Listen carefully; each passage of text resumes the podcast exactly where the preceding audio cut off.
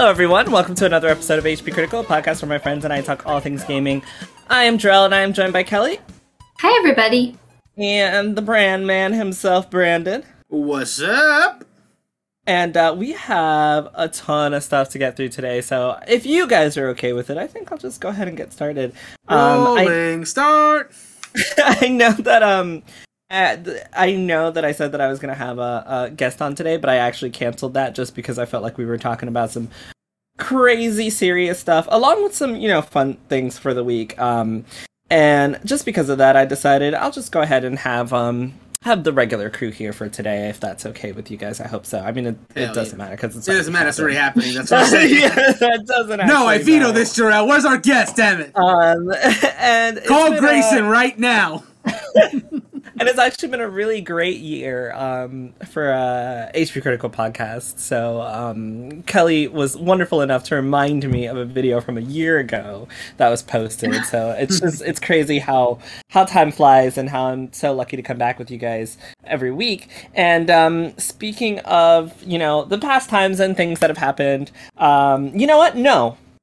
Instead, I think I'm going to go straight into some of the more serious things that have happened this week. And we're going to start with the Supreme Court decision to overturn Roe v. Wade.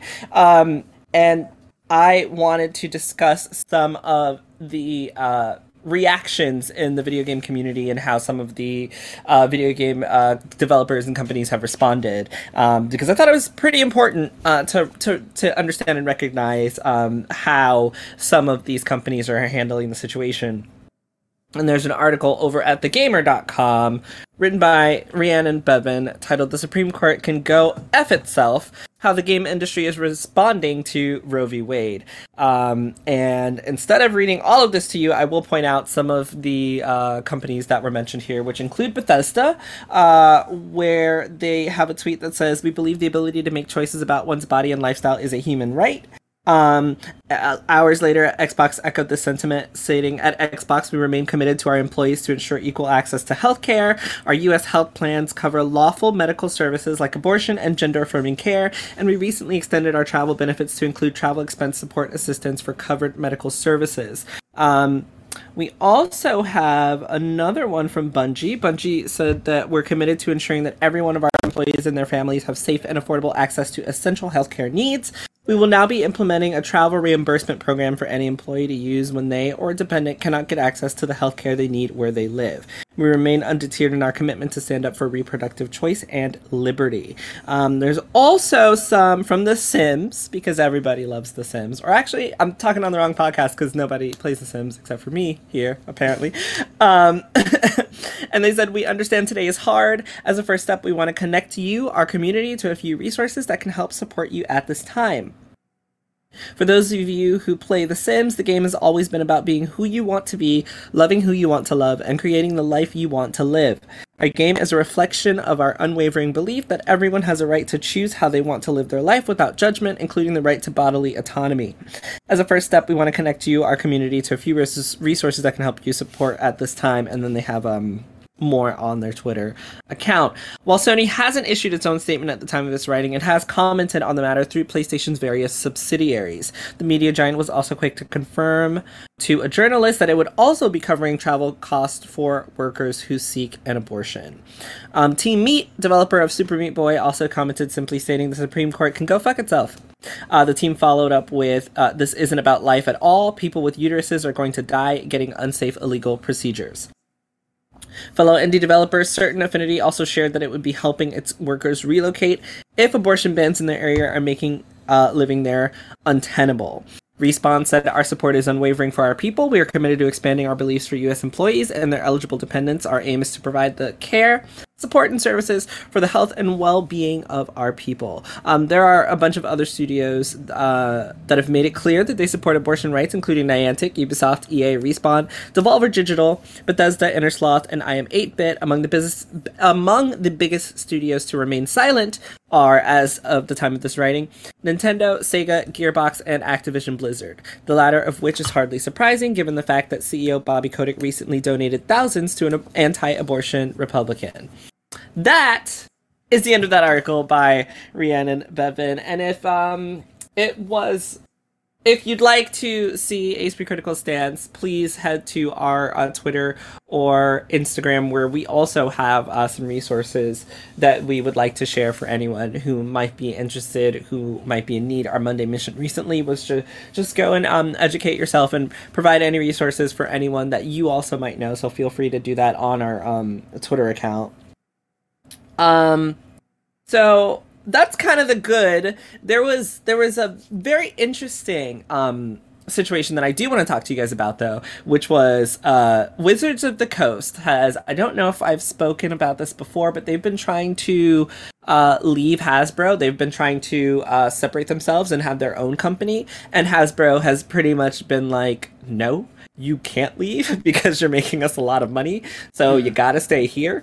And recently they put out a tweet that I'm going to read for you guys, and it says, "We, as employees of Wizards of the Coast, are frustrated, disappointed, and completely dissatisfied with Hasbro's out-of-touch, tone-deaf, and lackluster response to Friday's Supreme Court's decision to overturn Roe versus Wade, This decision, that health care for marginalized individuals is a privilege based on location and means, violates basic human rights. At a bare minimum, any ethical organization should be offering healthcare, travel benefits, support, and a clear message of solidarity. Any messaging that suggests or implies that there are other valid opinions and approaches to this further marginalization of already at-risk groups on their bodily autonomy is unnecessary, invalid, and damaging. Such messaging only seeks to protect and validate those that seek to control, and is the wrong direction for any organization with as diverse a customer base as ours. On Wednesday, June 29th, all employees are encouraged to take a day to reflect, nurture mental health, and show solidarity that Hasbro will not. Decisions like this cause suffering, and it's this that we ask on the same day Hasbro leadership to reflect on.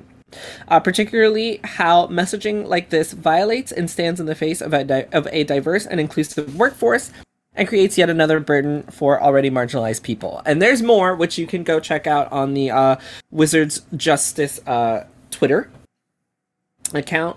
And the reason I brought this one up is because I think that this is probably, at least for me, one of the most direct and succinct tweets from a subsidiary of a company about how they actually feel. You know, they straight up say that all companies should be doing what I just mentioned all the other companies were doing, which is providing healthcare, providing free travel to allow for healthcare. And they also are straight to the point in saying that, you know, anyone who agrees with this, we don't agree with you. This isn't an opinion. This is an issue, which a lot of stories and a lot of places have actually backed down from. And you know, for various reasons, I'm not here to judge anybody's company. Y'all do what y'all will, how you will. But this is probably one of the first companies that I've personally seen that it's just like, this is how we stand. We don't agree with Hasbro. Anyone who does agree with them, you guys are wrong. Like, this isn't a back and forth. You're incorrect. And all these companies are essentially doing the bare minimum, as they should. And so I just wanted you guys' thoughts on how you feel about their approach to this.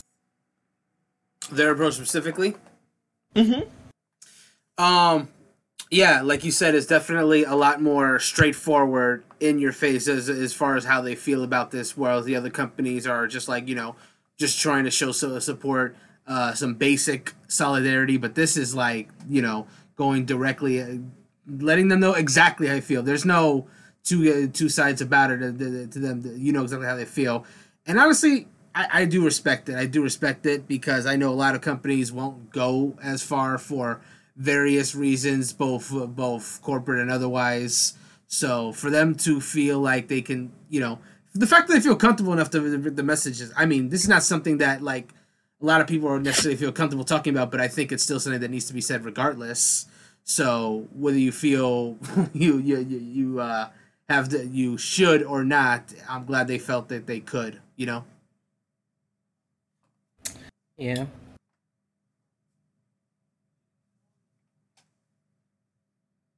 I don't know. I think their approach was good. Obviously, they need to stand up for what they believe. I would say calling out your parent company is probably a hard thing to do. Mm-hmm. But I guess I'm glad they did it. I don't exactly know what Hasbro's response was to the overturning. I haven't looked at that, but I'm very curious.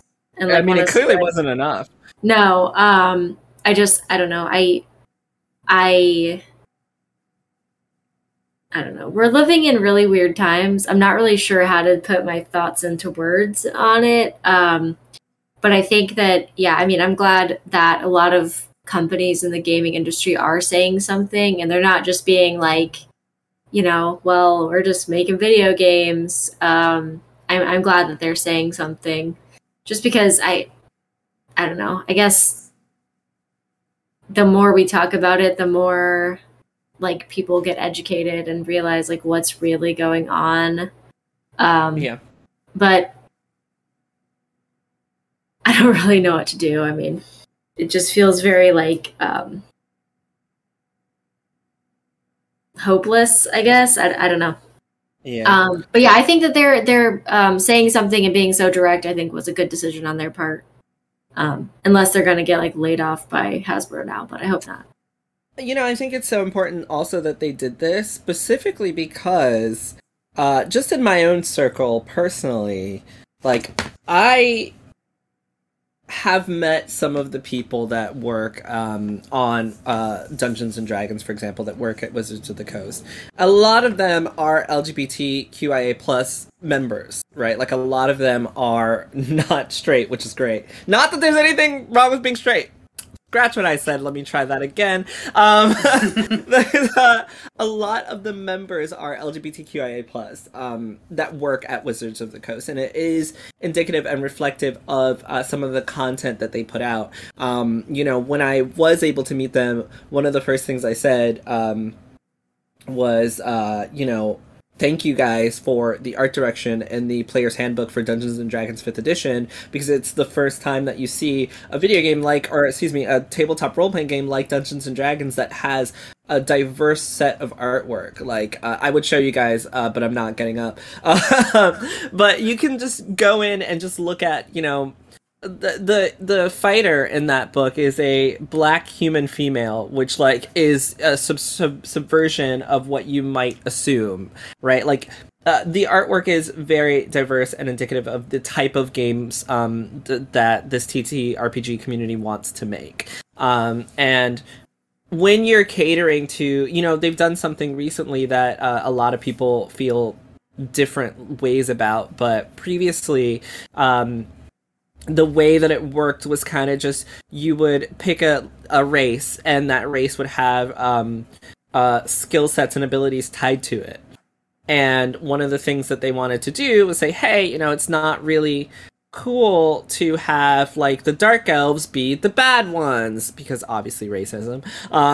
It's not really cool to have the orcs just be the big scary bad guys, because someone might want to play one that's not necessarily in a negative light, etc. And so they've gone and they've changed the way that works to allow people to create whatever they want and not be stuck by a set of skills, right? So when they're doing things like this in their community to try to make it more inclusive, to try to make it better for everyone, Hero Forge allows you to make minis of your character, being able to make a mini of your character in a wheelchair. They've added a bunch of accessible different things for you to play this game however you want.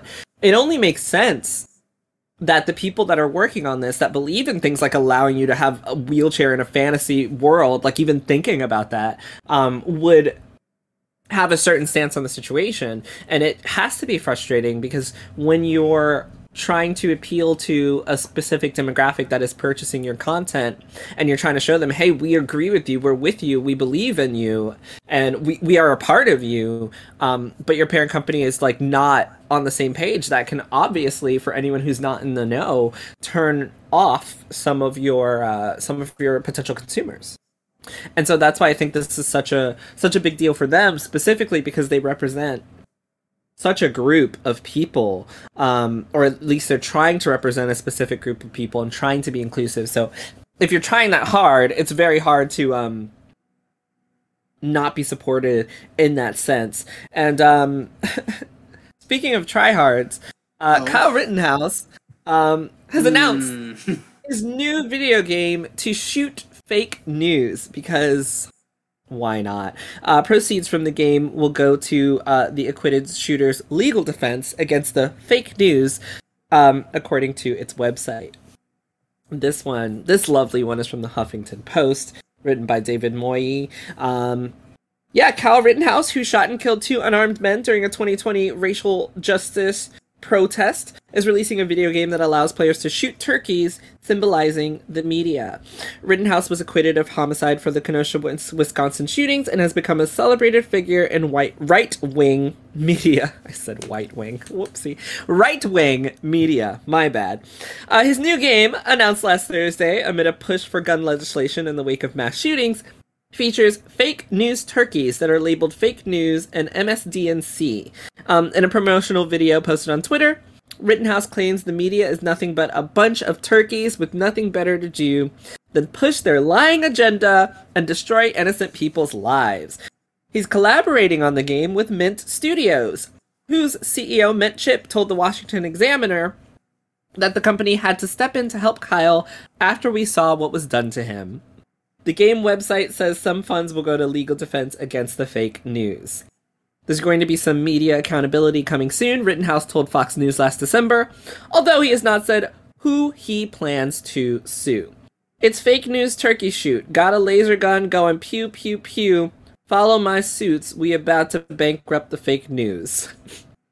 That's the rap that was included in the promotional video for his video game. There's a rap, too. Yeah, there's a rap! I am not sharing it because I don't want to share any more of his information. However, yeah, he's making a video game where you can go shoot the fake news turkeys. God, I hope it gets review bombed. Yeah, anybody have anything to say on that one? I mean, I don't think it's going to need to get review bombed. Like, I think that it's just going to warrant horrible negative reviews because it's going to be so terrible. I mean, I can't even imagine a game. Like, can you imagine if, like, O.J. Simpson came out with a game and it was like, oh, watch me, like, well, I mean, well, they both got acquitted, so I'm going to use the example. Yeah, I mean, you, like, I don't know. Can you, like, imagine if he did that and he was like, yeah, I'm going to shoot the, I don't know, I want to say, like, maybe the police because they chased him in the Bronco. Like, I don't know, like, it would just be such a slap in the face to, like. He has that book. He has that book where if I did it, yeah. Which was already, like, a bad news bears. Well, I mean, so it's, I guess it's, like, another person capitalizing off something they did wrong that they got away with. And then blaming the media. Sorry, did the media put the gun in your hand? Did the media put a knife in your hand? None of the above. Did they put the glove on? No. None of the above. Yeah, I don't think it's going to need to get review bombed, though. I will say that again. Literally, I was just like, the audacity, like the gall of you to make a video game where you're shooting turkeys and calling it fake news after you clearly did something bad. Like, you, it's not like you didn't do it. Like, you, listen. Sorry. No, go ahead. No, the only thing is that he didn't, like, come up with this idea. Somebody looked to capitalize on this. And there are going to be people that proclaim his innocence that are going to buy this game to support him, to support his legal fund. Like, I don't know, like somebody thought in their mind, like, people were murdered. I'm going to make money. Like, you, like, sir, you shot and killed, like, you shot and killed two people. And then this video game company's like, you know what? We'll help you out because the media is just treating you so badly, even though you shot and killed two people, but it's okay. We're going to help you make this game because you were treated so poorly. Like, what about the people you shot and killed? But, you know, who am I? Yeah. Ted Cruz is also on our docket for today. The lovely Ted Cruz. He claims to be the world's most annoying type of gamer, and he weighed in on loot boxes recently. This is from Vice, written by Gita Jackson. Senator Cruz, gamer and fan of Ready Player One. Who fucking knew? Also, it's so crazy because when I read this one, I was like, wow, who cares? Like, I can't believe that someone cared enough to ask him, because now I hate that he likes Ready Player One because I like Ready Player One. Anyway, a concerned gamer wrote into Senator Ted Cruz's podcast to ask how he feels about loot boxes. Yes, Ted Cruz has a podcast where he talks about loot boxes.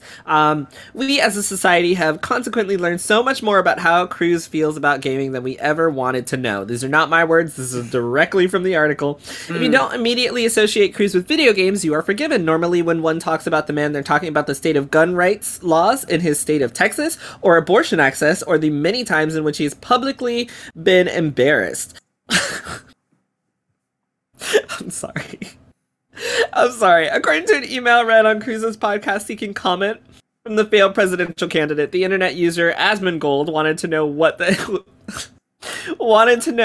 senator's stance on loot boxes was, and we now know. If you want to know the actual answer to the question, it is this.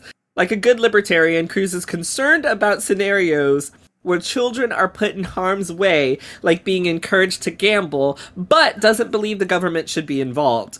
When it comes to his personal use, though, apparently Senator Cruz does in fact pay to win regularly in video games that he claims to play. And here's a quote from it. He says, "Now I'm something of a gamer. I'm not a gamer like hardcore Twitch streamers, and I don't do the massive multiplayer games," Cruz said.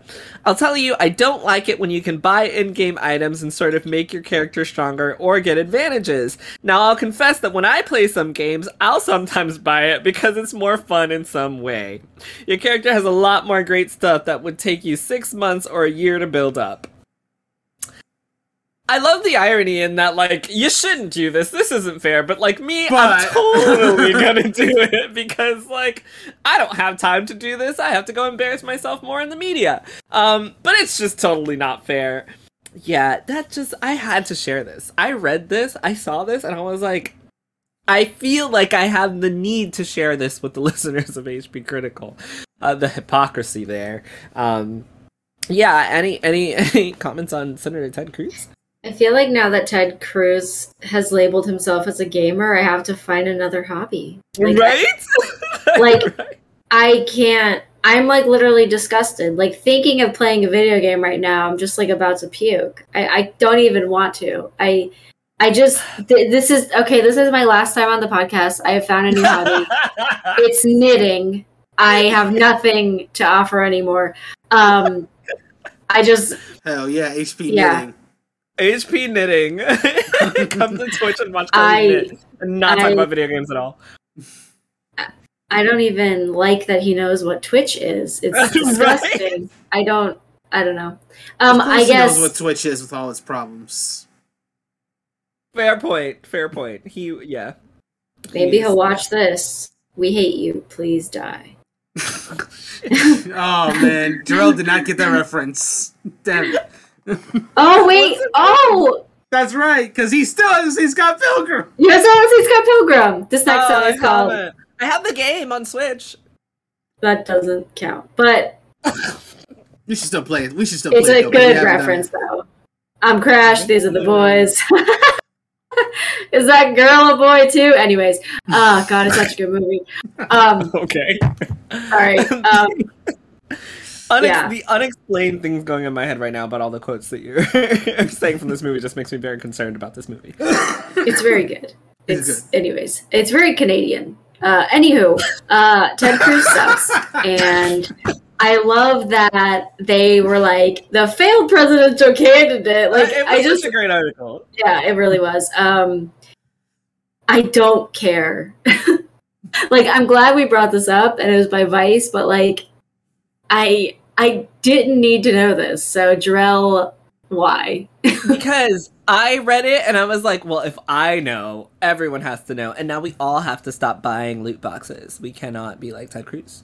I have not bought a loot box since the launch of Battlefront 2. No more pay to win. And I did it once, and I felt disgusting, and I didn't do it again. As you should. No more pay to win for any of us. Ted Cruz does it weekly.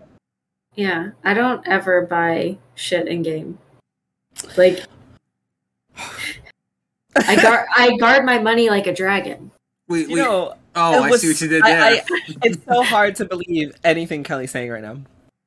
Hey. What? Because you've literally come on this podcast and talked about how you purchased in-game bullshit that you didn't need on multiple occasions. Because it was cute. Not loot boxes. Fine. Not loot boxes? Fine. You might have gotten me there. But yeah, I have made... Literally, I've bought like 2 outfits. Like, anyways. Okay, I'm a hypocrite. Fine. I love the progression. But no loot boxes. And that was also like... That was also like years ago. When I used to play Defiance. Well, something else that you might not have known, since I'm just throwing out all these things you might not know. Apparently, Sonic 3 has, Sega officially uses Michael Jackson's music in Sonic 3. Yeah, he apparently made some music for Sonic 3. Yeah, that's, whew, boy. So this is a... Kelly's face. I'm just giving her so many, like, unnecessary stories today. And I got like, why the fuck?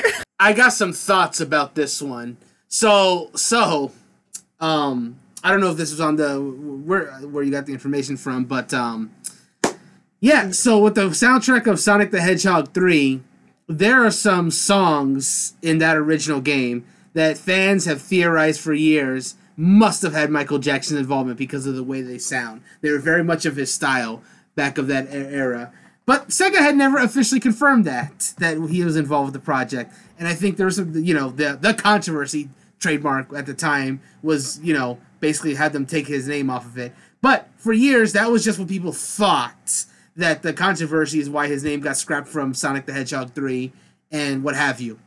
So here we are, almost 30 years later. Sonic Origins is out on all platforms, and all the songs that sounded like they would belong to Michael Jackson have been removed from the game and have been replaced by songs that were in the PC version of the game instead, as fans call the prototype soundtrack.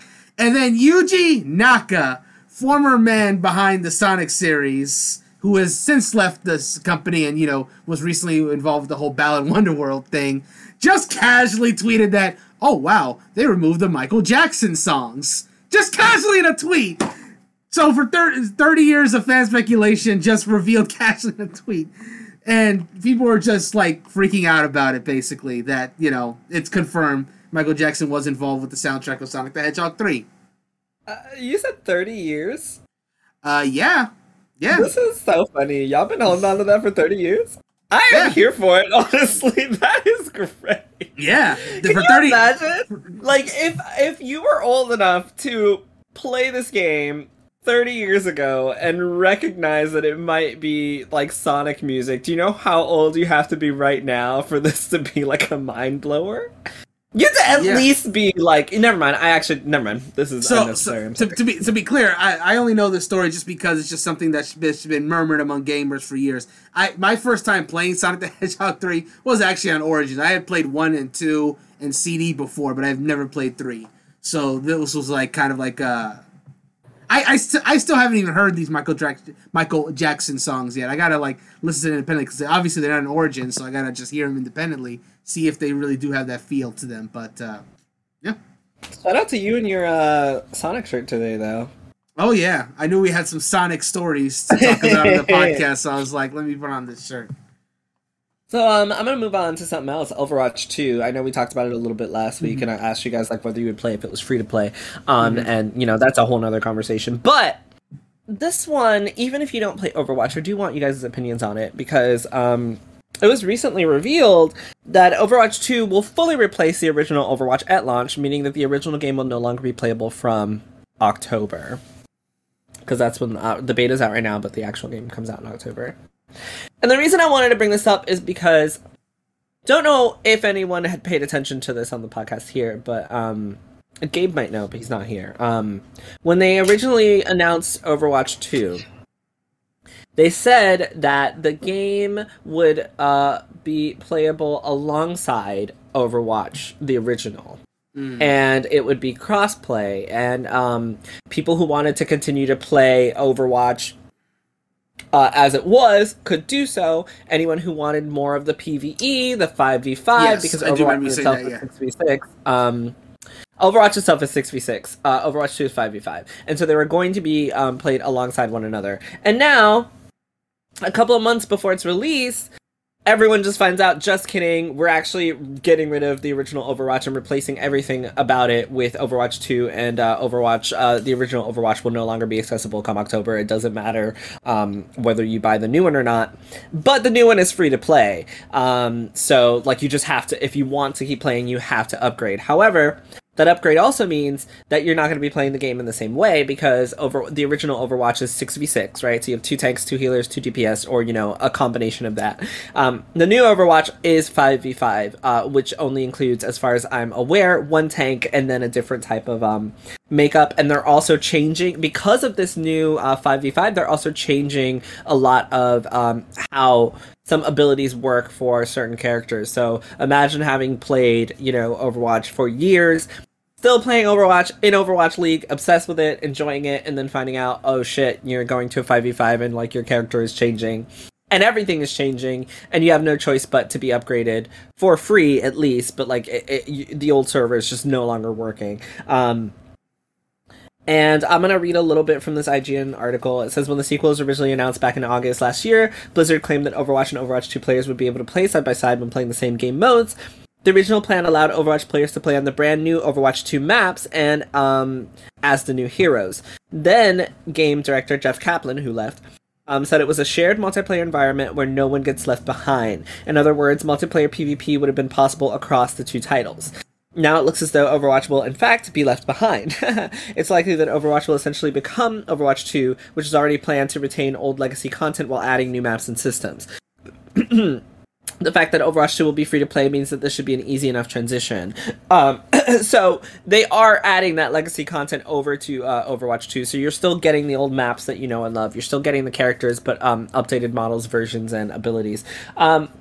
But like just in general, if you were playing a game, a sequel's coming out, you think that you can, you know, continue, because I was one of the people that was planning on just continuing playing the regular Overwatch if I ever did get back into it. And then you find out that, just kidding, like the new one and all of its changes are replacing the old one, and the company essentially lied to you. How would you feel about it? And I say it that way specifically because if it was a normal progression and they had said, you know, Overwatch 2 is going to become the new Overwatch originally, like if that was the plan from the beginning, I wouldn't feel so slighted about this as I feel like some other people do.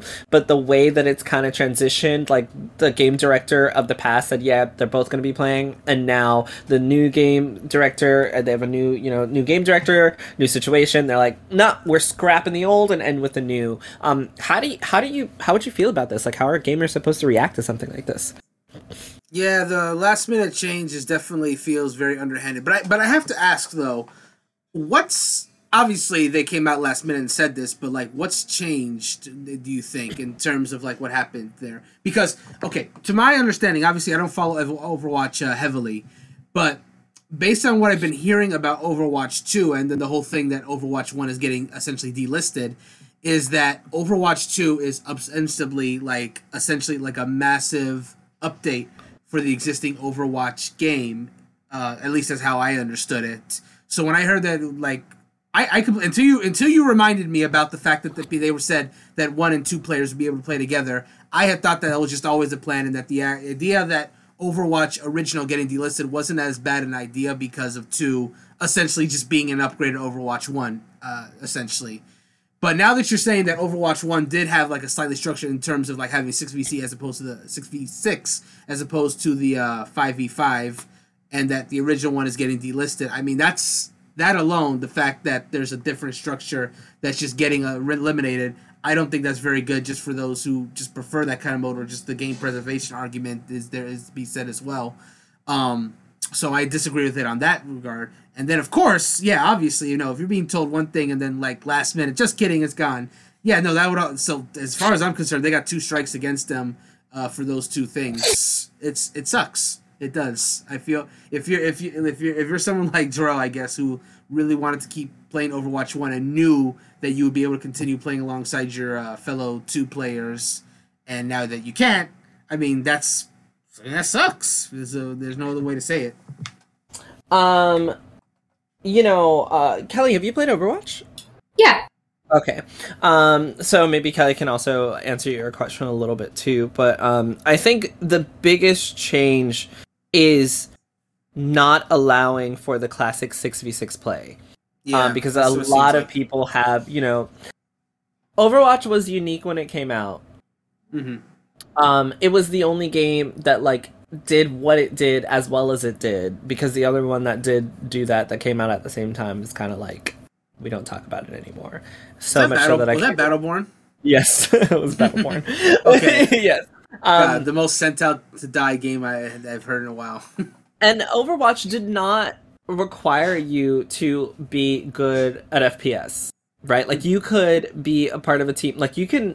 I am not the best shooter, but I will go in there and be like a tank-ass Reinhardt and shield my team all fucking day. Or I will heal from the back end, like, all fucking day.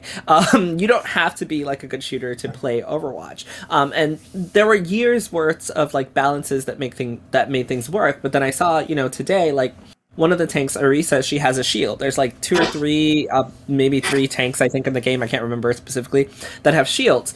And they were talking about, like, with this new makeup, what if she doesn't have a shield? And I'm like, her whole thing is like that she has a shield. Like some of them, like specifically when you're picking tanks, like there's a tank that doesn't have a shield at all, that does some regen. She was one of the the shields that had a tank. So it's like reworking. I can only imagine playing this character for years and then having them completely reworked from the ground up to fit your new model that I didn't ask for.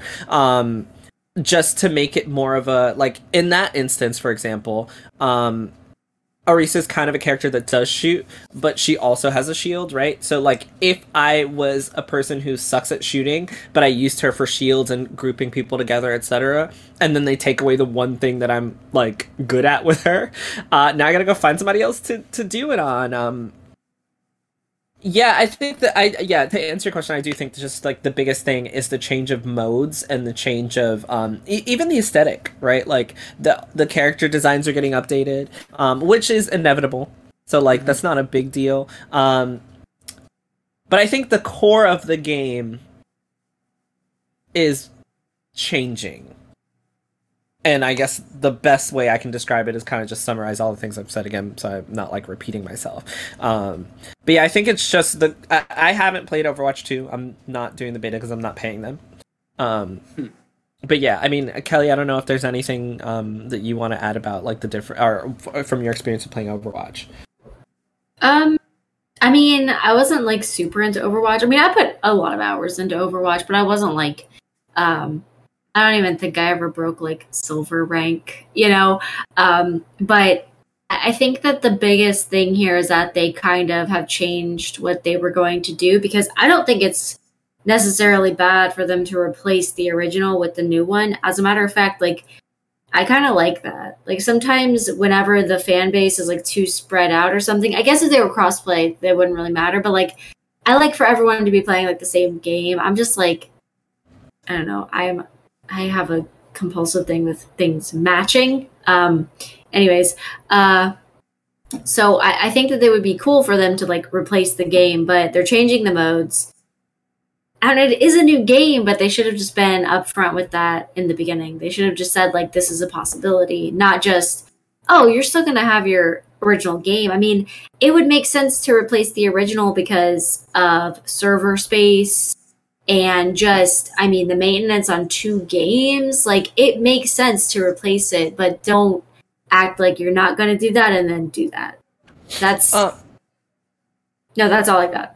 I don't know if it had to do with getting a new game director, right? Like, I don't know if Jeff Kaplan had that plan, and then when he left, like, plans changed. Mm-hmm. Overwatch 2, when they showed it off, was way more about PvE and story content. The original Overwatch is literally you and some friends jumping in there and, like, pushing the payload.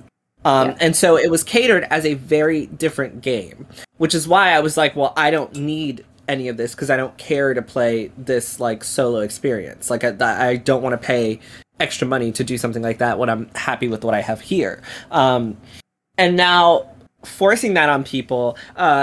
Essentially, a lot of people feel like this Overwatch 2 is basically Overwatch becoming more like Apex or Valorant. Like, it's losing the Overwatch feel and becoming another one of those types of free-to-play titles that are already out there that is not going to be differentiated from anything else. And I think that's a valid concern. Just with some of the changes, I'm like, yeah, this totally just sounds like Apex Legends now. Like, yeah. Let's move on to Bungie, because they are hitting a YouTuber with a $7.6 million lawsuit for a fake DMCA claim. You know, when you hit people with, like, $7.6 million lawsuits, like you obviously know. Yeah, like, before you even continue, it's like, I feel like sometimes, like, I'm not even, like, talking about whether it was warranted or not, because I don't know the full story. All I'm saying is, like, I sometimes feel like the corporations just forget that they're just, like, suing individuals. Like, yeah, you got them war coffers, and you just, like, hit these, like, individuals that don't have those business war coffers with this money. I'm like, what are they going to do? Well, I'll tell you what they did, and maybe you will actually agree with Bungie once you No. I'm just saying, this guy is probably in the wrong, like, before you even talk your story. I'm just saying, just, like, this is, like, the second in recent memory story you told me this individual just getting like just like a meteor falling upon them. Like, oh God, what was that story? And it was like, you know, like it's gonna fall onto his ancestors because he clearly can't pay off. God, I can't remember what that story was. Yeah, what a shame. But continue. Tell me why this guy actually deserves this. All right. So Bungie is suing a Destiny 2 YouTuber who allegedly struck back a DMCA takedown leveled on his account by filing false DMCA claims on Bungie's behalf against other streamers and the studio itself. Bungie's lawsuit filed in federal court on Wednesday seeks at least $7.6 million in damages. The complaint alleges that Nicholas Minor, who broadcasted under the handle Lord Nazo, created two fake Gmail addresses impersonating staff of CSC Global, which is a copyright management firm representing Bungie. The lawsuit says Lord Nazo used those addresses in February to send YouTube 96 takedown demands, citing the 1998 Digital Millennium Copyright Act. So break that down a little bit. This guy made two Gmail accounts, pretended to be Bungie's legal team, sent YouTube 96 demands to take down different content across YouTube from other YouTube users who uploaded content for Destiny. On Bungie. The takedowns involved videos posted by YouTubers My Name is Biff, who has 974,000 subscribers, Aztec Cross, who has 615,000 subscribers, and Bungie's own YouTube account, which, like, man. This should have been a giveaway right there. Yeah, like your legal team is asking you to. There's a very off chance he might have gotten away with it if he didn't hit that last one. Yeah. Minor's attack sent shockwaves through the Destiny community. The complaint said content creators described the chilling effect the false takedowns had on their own work, saying, "I'm scared to make new Destiny videos, let alone keep up the ones I've already made up." Under the DMCA, companies such as YouTube are obligated to remove user-published content that infringes a copyright held by another. Such a broad mandate has enabled abuse of the statute's provisions, with some filing DMCA declarations to YouTube and elsewhere to thwart business rivals or social media adversaries. Bungie's complaint alleges that Minor exploited the hole in YouTube's DMCA process, security that allows anyone at all to claim to be representing a rights holder for purpose of issuing a takedown with no real safeguard against fraud. Yeah, and then Bungie did send out a tweet that said we are not that is aware of the copyright takedown demands and said they are not being taken at the request of Bungie or our partners, and that was just they wanted to let everyone know, okay, it's not us. We're having an issue here. In the easiest layman's terms of this, the guy made two Gmail addresses, pretended to be representative of Bungie's legal team, requested that 96 people get their videos taken down, scared a bunch of people, including the Bungie Destiny's YouTube. Bungie found out, said, "Hey, this is not us." And now they're suing him for $7.6 million in a lawsuit to for damages, which I think is fair. But it's mostly to make an example of him because he was able to go in through a loophole that YouTube has that basically allows anyone to say that they're a representative of this company and go in and say, hey, take this down because this is a copyright claim. And he was able to do it. So yeah, that's that story. Now, how do you feel, Brandon? Yeah. Oh, sorry. The $7.6 million. I'm so sorry. The $7.6 million is $150,000 for each of the 51 instances in which he allegedly infringed Bungie's registered copyrights. That was gonna be my next question, actually. Yes. Okay. That makes sense. If it's incremental, like based on like, or incremental based on like how much he did, then yeah, you know that's just how it is. Like the amount equal to the damage. So and no one told that man to go. To scare 96 people with his bullshit, so you know, like you said, it's an example, because that's some nefarious ass shit, and they need to like put that down. This article also says other parts of the suit seek unspecified actual and statutory damages to demonstrate that serious consequences await anyone else foolish enough to target Bungie's community for attack. Yeah. And this is just so I give the source. This is from Polygon, written by Owen S. Good. Okay. Yeah. Yeah, they do what they gotta do. He will suffer for his crimes.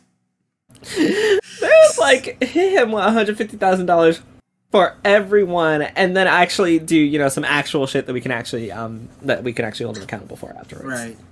Which like, what were you doing, sir? Did you want to be the only Bungie like YouTuber out there? Because you hit all these people with high subscriber counts, and you was just going to upload your shit when theirs got taken down and hope for the best? Did it work, or did you just lose a lot of money? He just lost a lot of money. He was hoping that his 49 view Destiny vid was just going to get bumped up to like 500,000, and now he's just paying that money instead that he was going to get from his extra subscribers, I guess.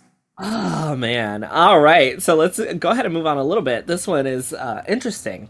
It's titled, Aspyr admits Star Wars Knights of the Old Republic 2 is unbeatable on Switch, then make bizarre choice. This is written by Eric Halliday at Fansided. And it says, people have realized that since the Star Wars Knights of the Old Republic 2 re-release by Aspyr came out on Switch, there's a wee bit of a problem. After a particular mid-game cutscene, the game crashes and shuts down. No exception, no way around it. Because of this, you can't beat the game. That's it. Period. End of. You just can't beat the game. After some prodding and presumably Aspyr finally realizing Reddit exists, and they can only ignore it for so long, the developer admitted to the problem via response to one of their tweets. And they said, yes, we are aware, and our dev team is working on delivering the patch as soon as possible. We apologize for the inconvenience and appreciate your patience in the meantime. This was not admitted on their main page, but rather a response buried within a separate tweet encouraging people to buy their re-release. They haven't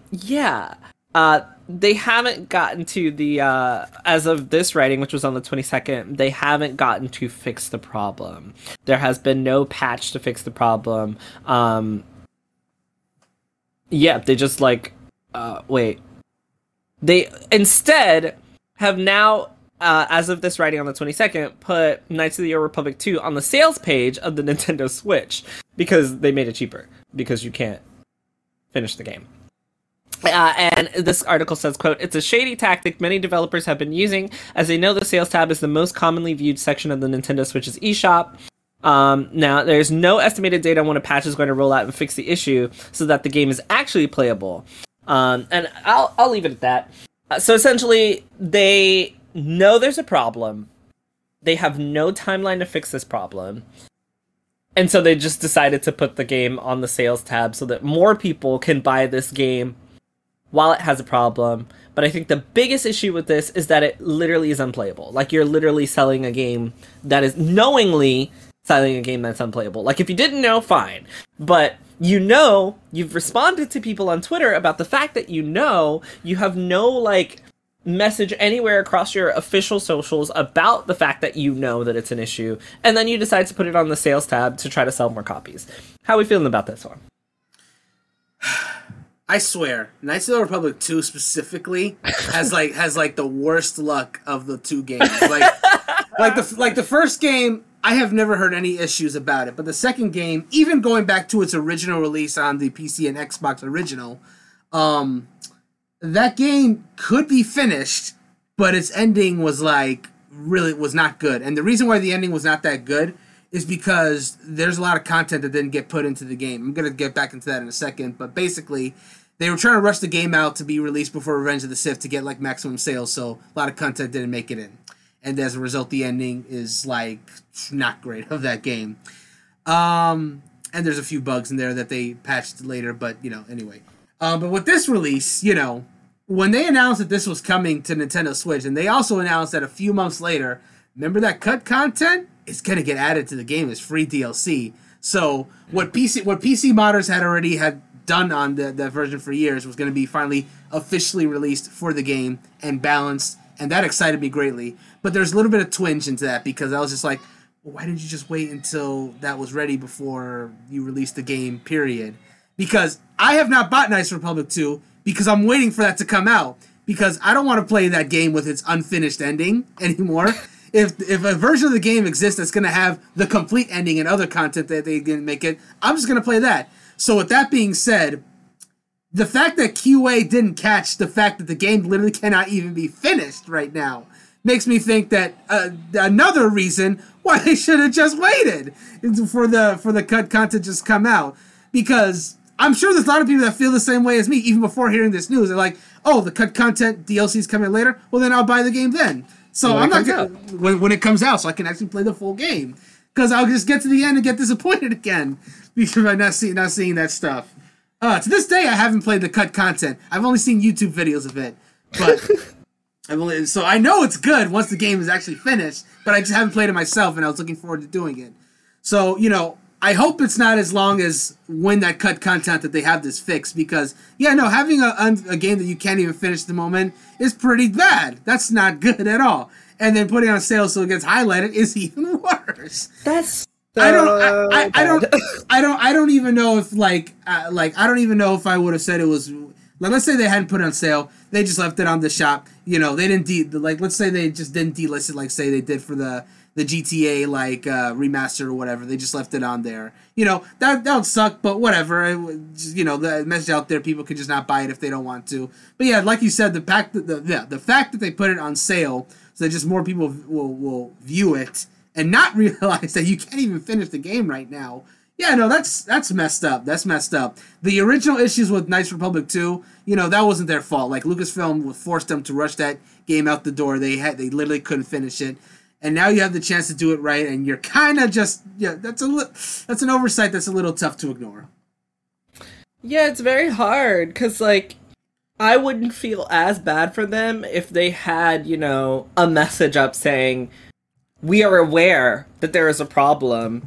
We're not taking the game down. You can still purchase it. The problem will be solved, right? Mm-hmm. Like, allow the consumer to make that decision on their own. But to not say anything about it, and then, like have the responsibility married? Yeah, that's a bad one. That's a bad one.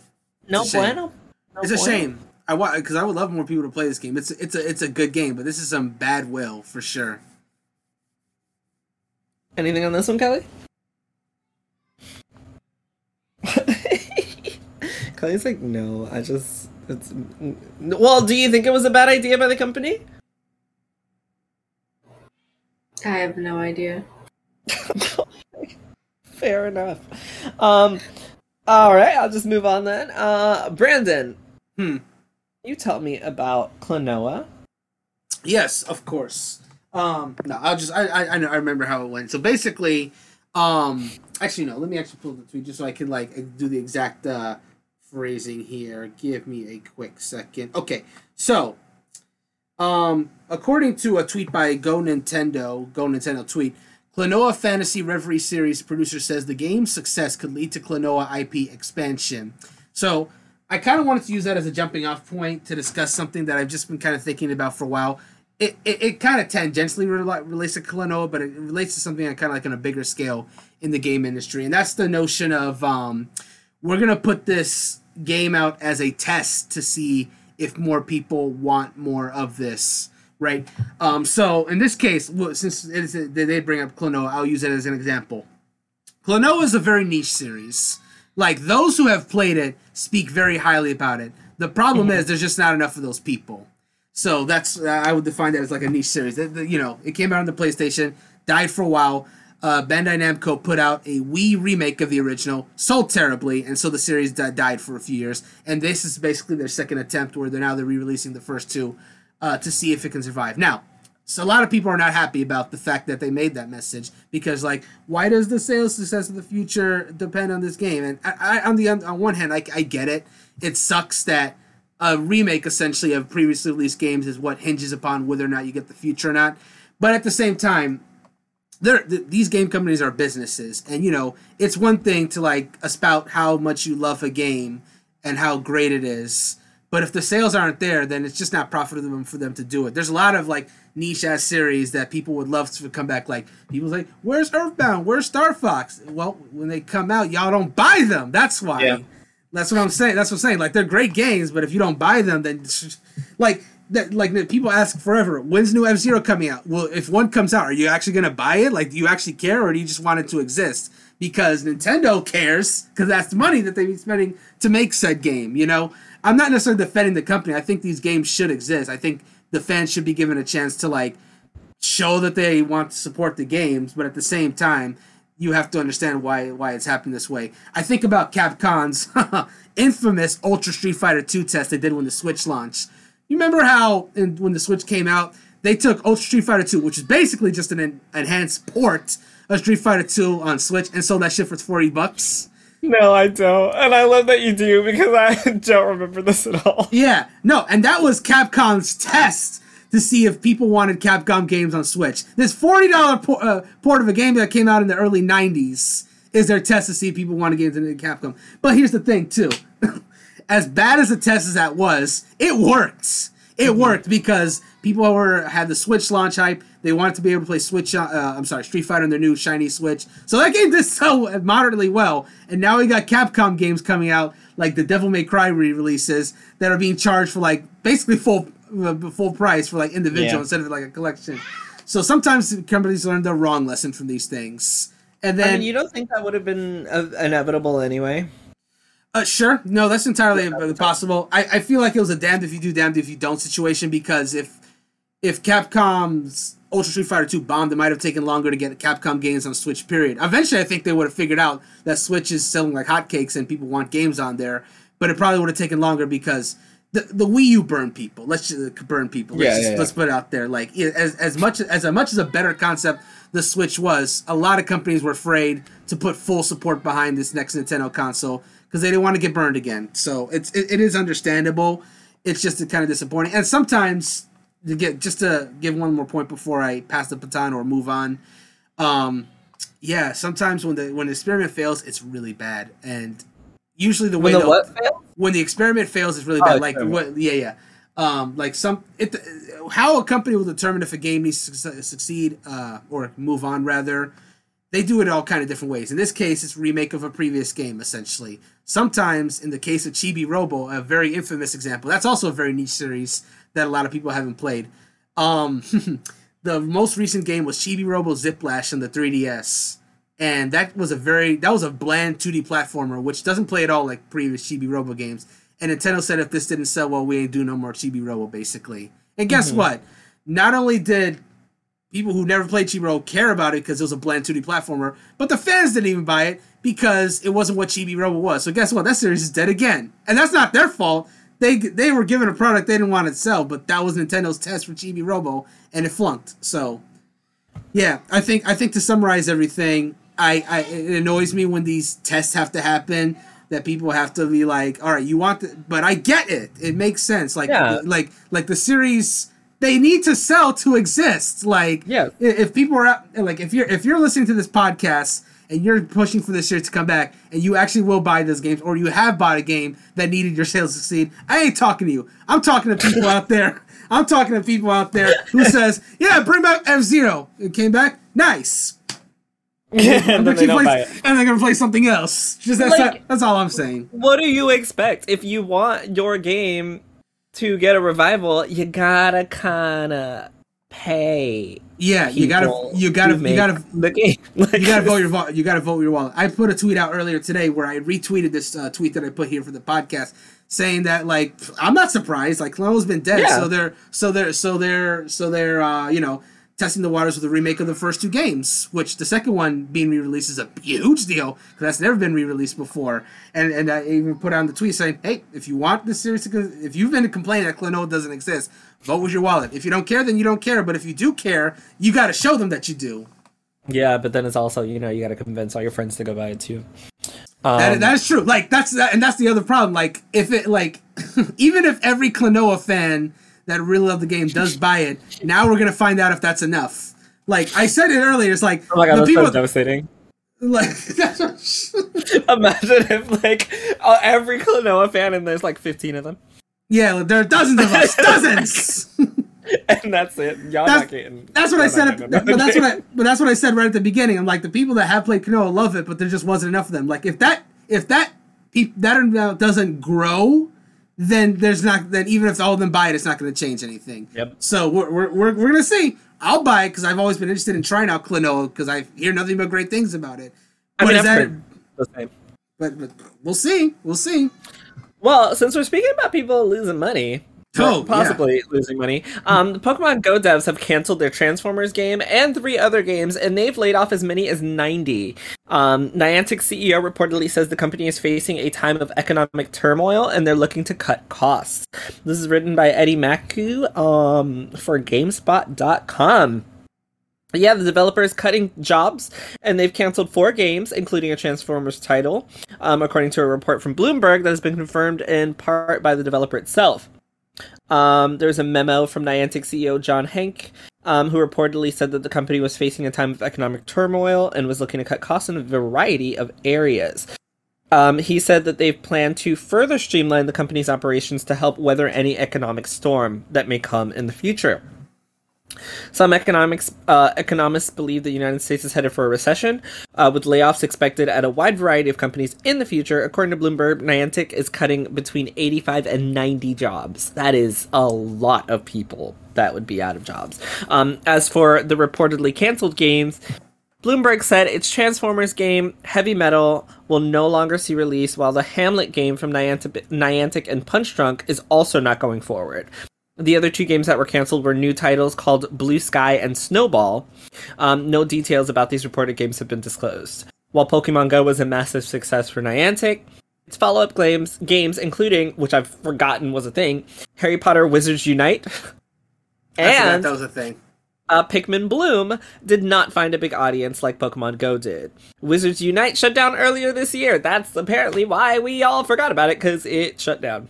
Damn. Pikmin, I love Pikmin Bloom, but it may be on its way out too. Like, I don't hear anyone talking about it. I got free stuff from Niantic, so I'm good. A spokesperson for Niantic confirmed it canceled some projects, but did not name them outright. The spokesperson also said that it's about 8% of its staff to focus. It laid off, 8% of its staff to focus on key priorities. Yeah, this news comes just after Niantic announced a partnership with the NBA for a new AR title called NBA All World. Mm. So, yeah. Is this surprising to anyone? Well... Kyle, you gotta say it. They can't see you. Well,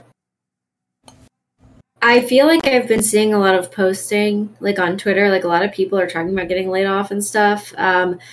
Even not in gaming, but in like tech and stuff too. There was like people, I think it was Coinbase. These people had left jobs at like Google and other huge tech companies, like come work there, and they rescinded their offers because obviously the cryptocurrency has been like pretty volatile, you know?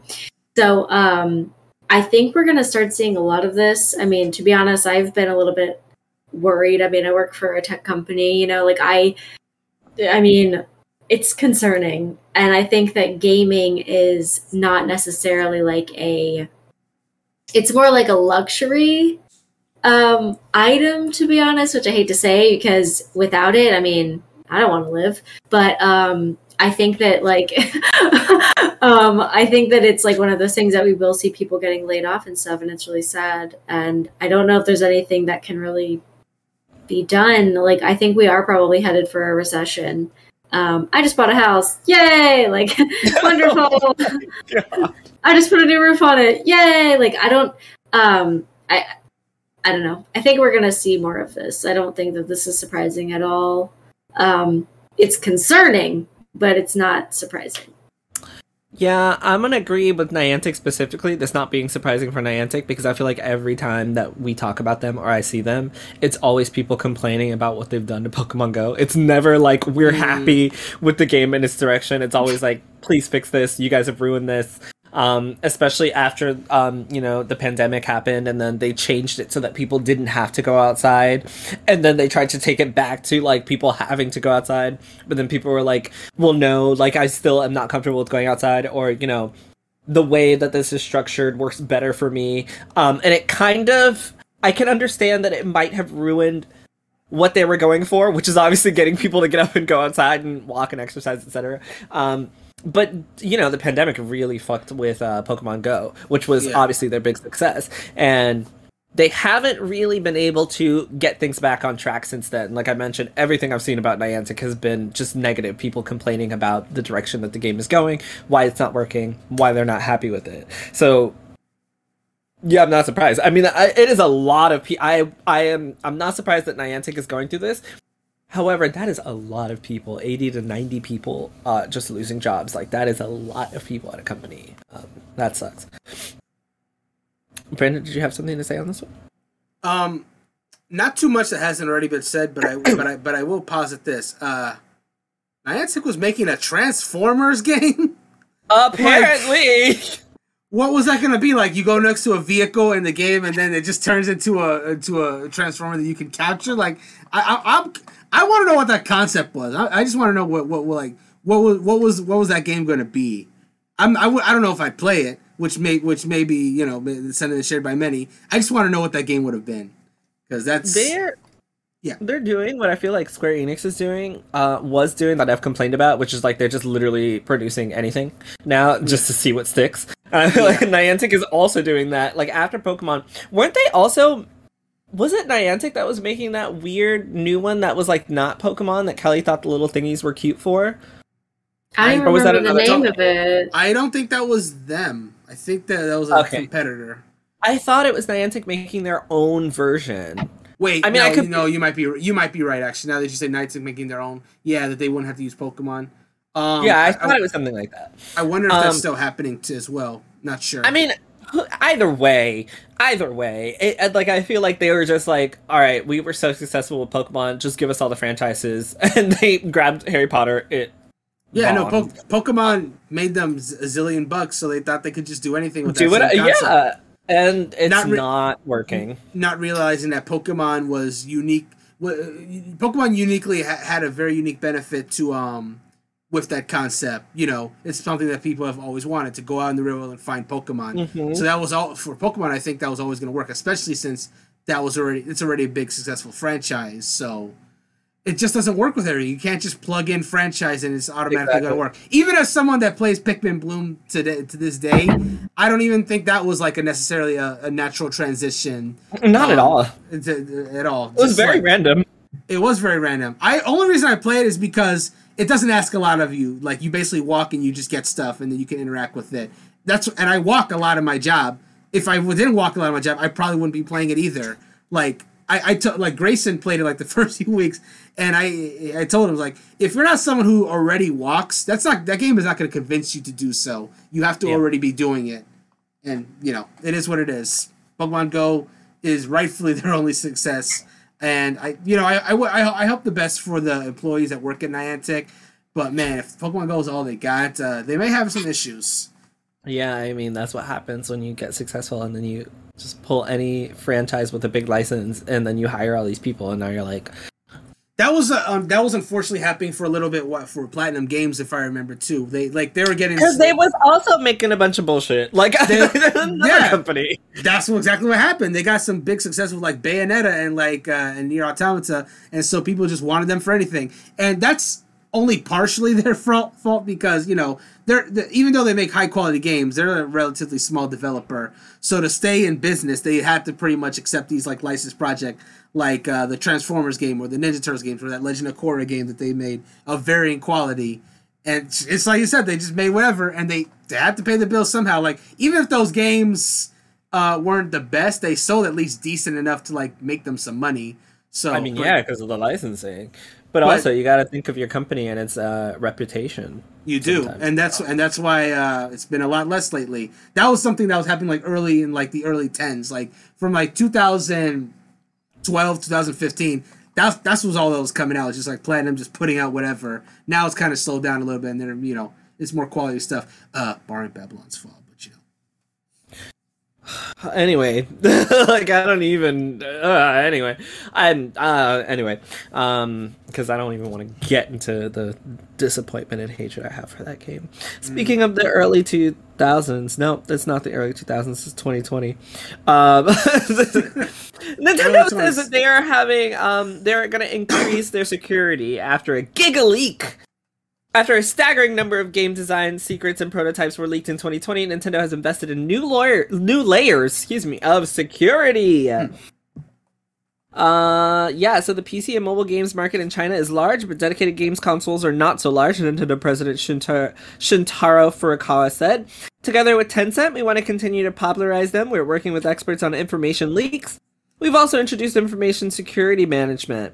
The Nintendo GigaLeak saw staggering amount of content released online, including the legendary Zelda Ocarina of Time, Space World demo, the shocking reveal that Luigi was actually in Super Mario 64 the whole time, and a number of playable prototypes of famous games like Super Mario Kart and Yoshi's Island. Nintendo is also infamous for its litigation and takedowns related to its IPs, as recent stories have seen the software giant take aim at a YouTube channel for hosting soundtracks from its game, and issuing cease and desist notices to fan projects, and calling in its lawyers to cancel a themed tournament. Not even uploads of out-of-print strategy books are safe from Nintendo, as the company issued a takedown notice to an uploader who shared scans of the charming Super Mario 64 guide. But yeah, Nintendo's like, you know what? You guys are leaking our shit, we're gonna finally take it seriously, just like we take seriously people uploading old-ass magazines. Oh my god, yeah. I was gonna say, like, when you introduced this story, I was like, yeah, you know, that GigaLeak was pretty damaging to the stuff you wanted to keep secret. Maybe you guys should invest some security to, you know, make sure there's not, like, a mega GigaLeak next year or something like that. But I feel like cracking down on someone who's just sharing images of your 96 Super Mario 64 guy might be just a step too far, you know? You gotta get them all, Brandon. I feel like, yeah, you gotta do your war stampede against sharing the things you don't want. But you might be going northwest when you should be going northeast. It's all as I'm saying, you know? You probably you should have taken that left for Albuquerque, I'm thinking, Nintendo. So I think on this podcast at some point I've mentioned that people have mentioned that Chris Pratt has been involved in some anti-LGBT situations. Mm-hmm. But I'm also pretty sure I mentioned I don't know what they are, so I don't want to talk about them because I didn't. However, Chris Pratt has something to say to all you people, and that is he is not a religious person. So in an interview... Excuse me. Chris Pratt in an interview has said that for some time, who, by the way, for some time now has been associated with the Hillsong Church, which is a megachurch known for its anti-LGBTQ views, in an interview with Men's Health recently claimed that he's never attended Hillsong and he doesn't know anyone who does. He says, religion has been oppressive as fuck for a long time. I didn't know that I would become the face of religion when I'm not really a religious person, Pratt said. I think there's a distinction between being religious, adhering to the customs created by man, oftentimes appropriating the awe reserved for who I believe is a very real God, and using it to control people, to take money from people, to abuse children, to steal land, to justify hatred, whatever it is. The evil that's in the heart of every single man has glommed onto the back of religion and come along for the ride. I never went to Hillsong. I've never actually been to Hillsong. I don't know anyone from that church, Pratt added.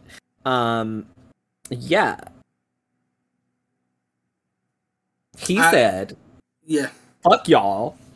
I believe in God. I don't believe in all the negative religious shit, which is why I don't feel like I'm religious. I don't know how I became the face of religion, and I've never been to this anti-LGBT church. Finally clearing it up. It's funny because what I imagine happened just in my head is someone just made a tweet and it just took off because they wanted to believe it. You know what I mean? Like, he did, in one of his acceptance speech, he said, God is real and God loves you or something, which during your own acceptance speech, you're allowed to say what you want, you know? So he did. And I think that people just kind of took this anti-LGBT thing and ran with it.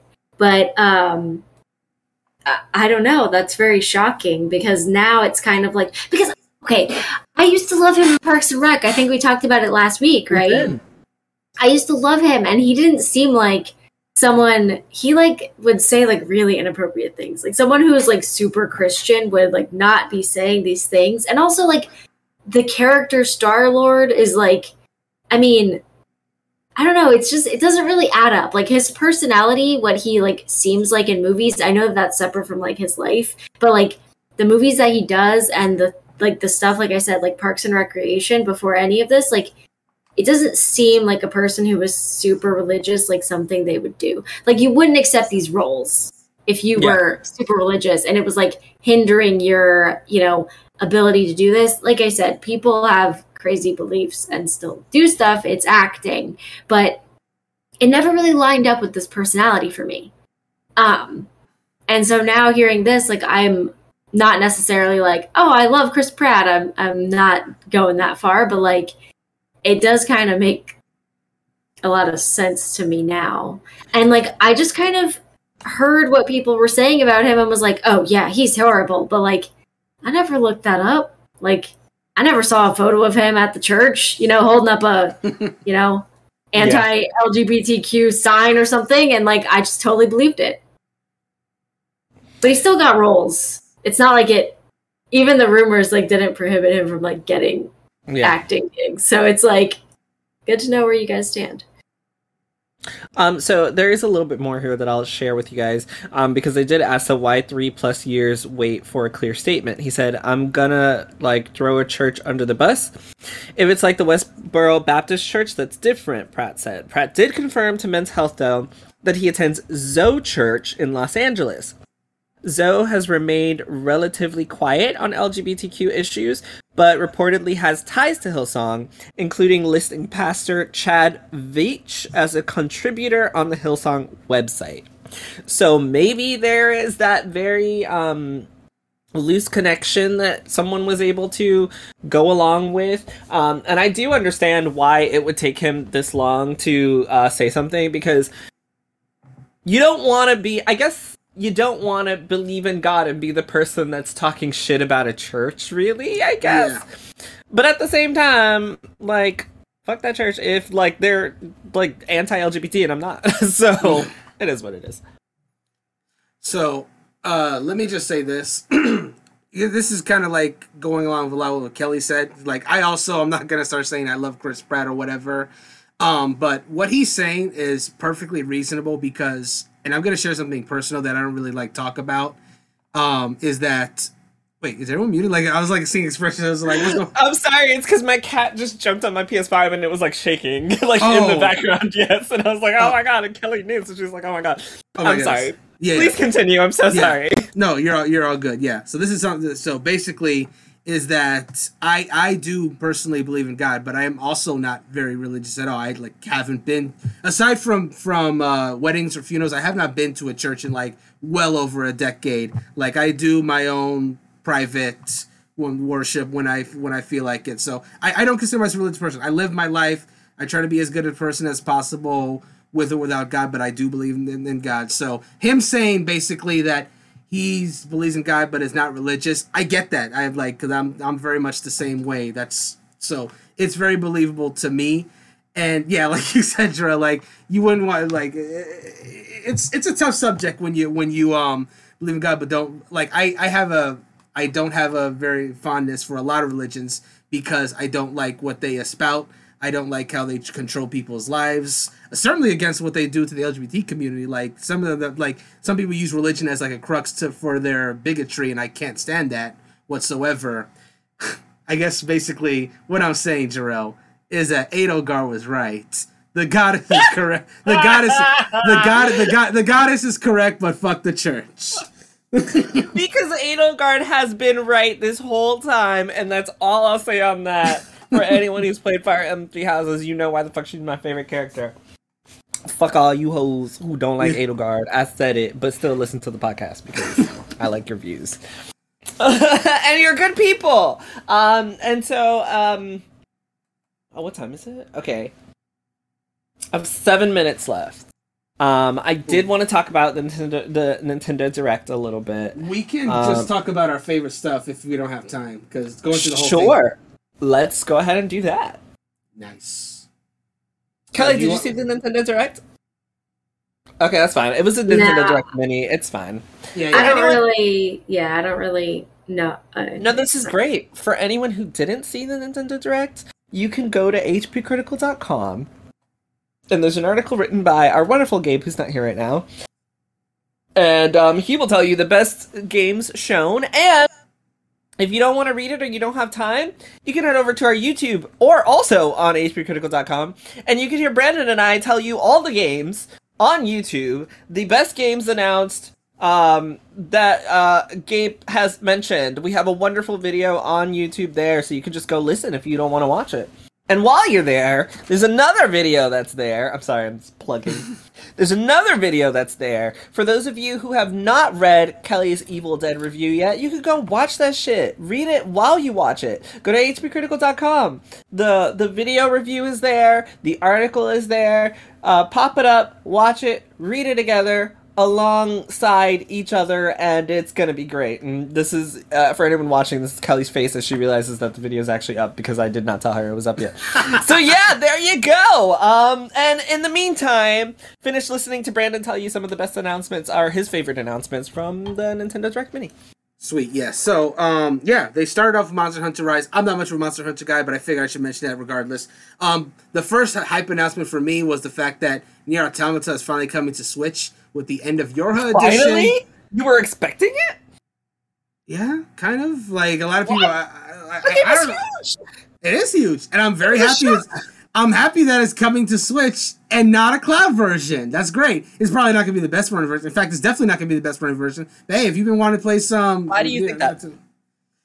Because the Switch is not as powerful as like the PlayStation 4 or Xbox. Okay, but Brandon, and the reason I asked this specifically earlier in chat was because that tweet said that docked, that game is going to play in 1080p. That's right. It will. And that's very impressive. 1080p is the same shit that game plays on PS4. But does it go at 60 FPS on PS4? On the Switch version, it said that backgrounds are going to be 60 FPS and combat, I think, is going to be 30 FPS. So you might have a 30 FPS difference on combat, which is not that big of a difference. Like, yeah, on TV, so it's not even going to be bad, which is really shocking. I'm just saying it's impressive that they got as much as they could with it, and that it's almost on parity with the other console version. I think that's really cool. So yeah, if you're getting the Switch version, you are not getting that watered down version like you get with other versions. This is actually a quality port, which is cool. Other thing is, I'm gonna go them kind of quick so you can say your Super Bomberman R2. I had a lot of fun with the original Super Bomberman R, and looking forward to R2. Mega Man Battle Network Legacy Collection is awesome. I'm going to get to that at some point, but I do have to play some of the other Mega Man games. Don't have to. It's a separate continuity, but I'd like to anyways. The more I thought about it, this is the announcement of Pac-Man World Repack. I was thinking to myself, this is the one game that I wish I was doing like a live reaction for, because I kind of popped off at Pac-Man World Repack. Pac-Man! It's Pac-Man! Like, I grew up with that game on the PS1 when I was a little kid, and so seeing that game get remade, and they had music from the original game for that trailer, like, nostalgia just hit me like a freaking tsunami. It was, like, crazy. I can't wait to give that game another go. Hopefully with some improvements, because even as a kid, I liked that game, but it was a little rough, so hopefully they improve on it a little bit. Live Alive I'm very extremely hyped for Live Alive, and they still announced that a demo was coming out that same day, which we have already streamed on HB on here on Twitch. So you guys can check out the highlights if you want to see that. We might have some video stuff that too on soon on HP Critical. But yeah, very excited for that game. You can play a little bit of three of the stories of the seven characters, and then transfer your demo progress to the full game, which is what I'm going to do.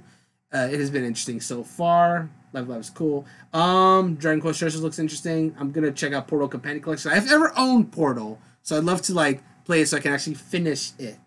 Harvestell looks good, even though I'm not personally into farming sims, but there's enough else going on that I might give it a try. Hopefully that gets a demo.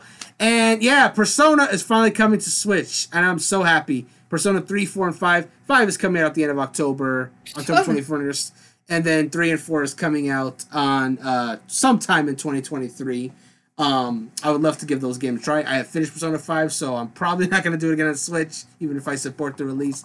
But 3 and 4 I'll definitely play on Switch, because those are some long games. And they're both essentially portable games anyway. It's literally Persona 3 portable, so I feel like I have to play that on Switch.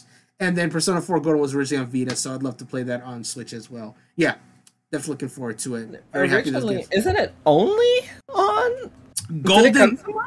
Golden came to Steam last year. Oh, that doesn't count. Kelly stares and daggers like Steam doesn't count. I mean, as far as console, releases. Oh, sure, yeah, no, it didn't come out. Console wise, only play that on Vita. Currently, yeah, but on sometime 2023, all these games, by the way, are coming out everywhere. Basically, they were originally PlayStation exclusive, but yeah, they're coming out Xbox, Switch. All that good stuff. Yeah, so the ones I was interested in was Little Noah Scion of Paradise. Looks super cute. And Live Alive, maybe, after I play the demo. Portal, which is, great. If you have not played Portal, please go do so. I own it on Steam, actually, but I still have not been invited to buy a Steam Deck, so, here we are. Harvestella also looks super cute, so we'll see about that one. And, of course, I can finally play Persona 5 Royal on Switch. I've been waiting for a very long time to play Royal because I'm trying to find time to have 100 hours to do so, because that game is 100 plus hours long. Kill me. I think the Switch is the best place to do it, and I'll maybe finally finish playing Nier on PlayStation, because I'm not starting over on Switch, but it's cool that it's coming to Switch. Yes. Oh, that it is! Wrapping up at exactly that time. Wow, we really did it. You've spent an hour and a half with the HP Critical crew. It is probably going to be the best hour and a half of your week, and if it is not, I apologize. Tell me next week, and I'll make it up to you by having another podcast. Second time's the charm. If this one didn't work for you, if it didn't do it for you this time, come back next week. Sooner or later, you'll like us. There you go. As mentioned, we've got some new content up on hpcritical.com. Please check out our video reviews, our impressions. There's a wonderful TMNT impressions video also on our YouTube as well. If you want to hear the beautiful dulcet tones of Kelly as she tells you about how awesome the gore is in Evil Dead, you can do that. If you want to hear Brandon talk about some awesome TMNT shit, and as he yells "Cowabunga" directly into your brainwaves, you can also go do that directly. And if you want to read about all those things, you can also go do that on hpcritical.com. It's funny. The last three videos that we have on HP Critical. If you didn't get enough of our wonderful voices on this podcast, literally our last two videos. You can hear the three of us are all even there. More. Kelly on Evil Dead, you and I, and the direct menu review, and me again in Cowabunga Collection. It's not Cowabunga Collection. That's a different game. Shredder's Revenge. There you go. So if you haven't gotten enough of hearing us, you can hear us even more. And we'll appreciate it. And we love you guys. And goodbye. Good night. Bye. Bye, everyone.